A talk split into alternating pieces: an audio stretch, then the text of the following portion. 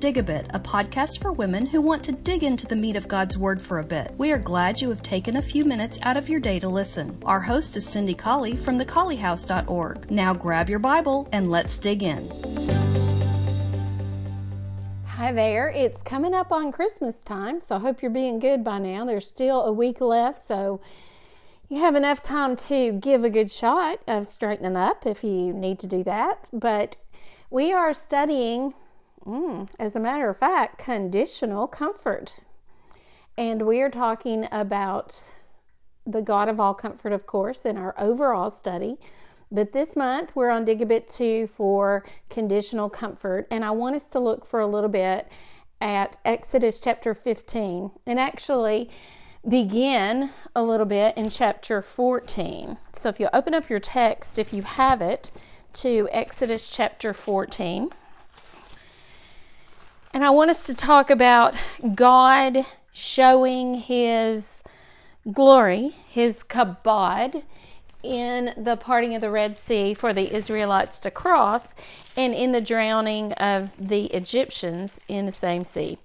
So if we're looking at Genesis, uh, I'm sorry, at Exodus chapter fourteen. I hope that's where you're turning. Exodus chapter fourteen, we talk about God planning to fight for the children of Israel when they began to complain at the brink of the Red Sea. Then God began to tell them that He was going to show His glory in the great victory that was to come at the Red Sea. So the Egyptians pursued after them, all the horses and chariots of Pharaoh, verse nine, and his horsemen and his army, and overtook them, encamping by the sea beside Pi-hahiroth, before Baal-zephon. And when Pharaoh drew nigh, the children of Israel lifted up their eyes, and behold, the Egyptians marched after them, and they were sore afraid. And the children of Israel cried out to the Lord. And they said to Moses, "Were there no graves in Egypt? Is that why you've taken us away to die in the wilderness? Wherefore have you dealt thus with us to carry us forth out of Egypt? Isn't this the word that we told you in Egypt, saying, Let us alone so that we may serve the Egyptians? For it had been better for us to serve the Egyptians than that we should die in the wilderness." And then Moses said to the people, "Don't fear, stand still and see the salvation of the Lord, which He will show to you today. For the Egyptians whom you have seen today, you will see them again no more forever. The Lord will fight for you, and you will hold your peace." And the Lord said to Moses, "Why are you crying out to me? Speak to the children of Israel so that they will go forward. But lift up your rod, stretch out your hand over the sea and divide it, and the children of Israel will go on dry ground through the middle of the sea. And I will harden the hearts of the Egyptians," verse seventeen, "and they will follow them, and I will get me kabod, honor, on Pharaoh and on all his hosts, on his chariots and on his horsemen, and the Egyptians will know that I am the Lord when I have gotten me kabod, honor, glory upon Pharaoh, upon his chariots, and upon his horsemen." Now, those of you who have been along for the long ride, remember that we studied glory a couple of years ago, and our Old Testament base word was kabod. And we described that word as showing all of the attributes of God, the display of all of the attributes of God. And God says, that's what I'm going to get. I'm going to show you my attributes, and I'm about to display them in a very big way.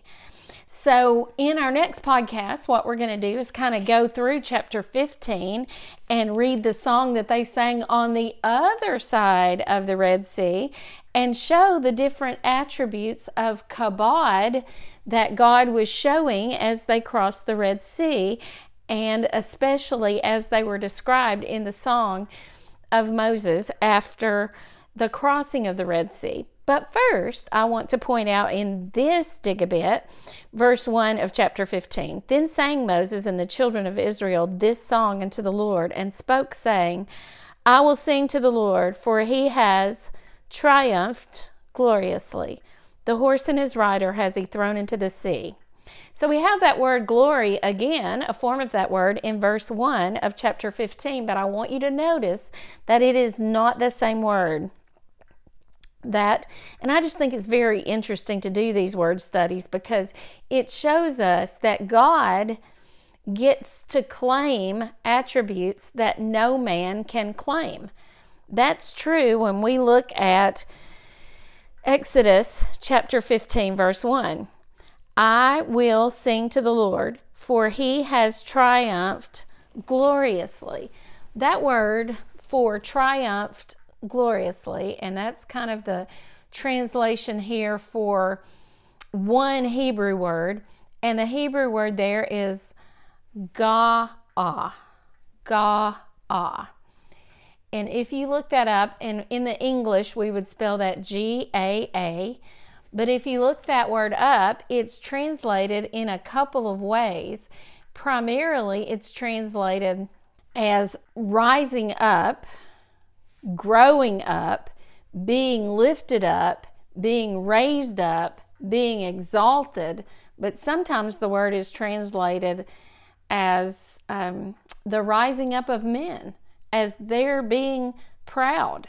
So we have um, seven times in the Hebrew it's translated triumph, a couple of times gloriously, a couple of times risen, a couple of times growing up and increasing. And if we look for the word in our E S V, so if we look for that word in the E S V, then we come up with, it's in Exodus fifteen one, it's in Job chapter ten verse sixteen, where it says, "And were my head lifted up, you would hunt me like a lion." And in Ezekiel chapter forty-seven verse five, "Again he measured a thousand, and it was a river that I could not pass through, for the water had risen." So here God rises up, he grows the water up, he floods, he congeals, as we're going to see in um in Exodus chapter fifteen, he congeals the water. So we have God rising up, and that's what in chapter fifteen verse one, "I will sing to the Lord, for he has triumphed gloriously. He has risen up, and he has thrown the horse and his rider into the sea." Gloriously there is from a word form, G A A, Ga'a. But following that verse, we clearly see the kabod, the glory of God, the manifestation or display of all of his attributes in the song that Moses sang. So we're going to save that for the next podcast. For now, I just wanted you to see that God said, "I'm going to show my glory." He said that in chapter fourteen in verses, I believe that was seventeen, and in, yes, in verse seventeen and verse eighteen, he said, "I'm going to get my kabod on Pharaoh." I love it when he says that. "I'm going to get my glory on Pharaoh." Pharaoh is going to be the, I don't want to say the victim, but he's going to be the object of God's glory. God's going to show his glory through what happens to Pharaoh as the waters congeal and as the Egyptians are drowned in the waters. And then we read a translation of the word Ga'a, which is glory or glorious, in chapter fifteen, verse one in the King James Version. And it says there, that "I will sing unto the Lord, for he hath triumphed gloriously. He has risen up." So our God rose up at the Red Sea to show his kabod, to show all of the characteristics that he has in the extreme. He rose up to show his glory. Can God rise up today to show his glory? The answer would definitely be yes. and the people of God are one of the vehicles through which God shows His glory today.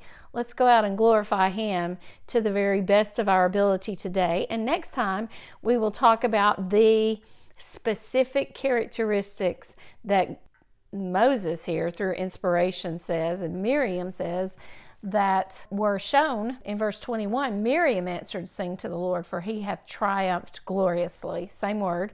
The horse and his rider has He thrown into the sea. So Moses said it and Miriam said it. God rose up to show His glory. And we're going to show those characteristics of His glory next time. I hope you're having a great day.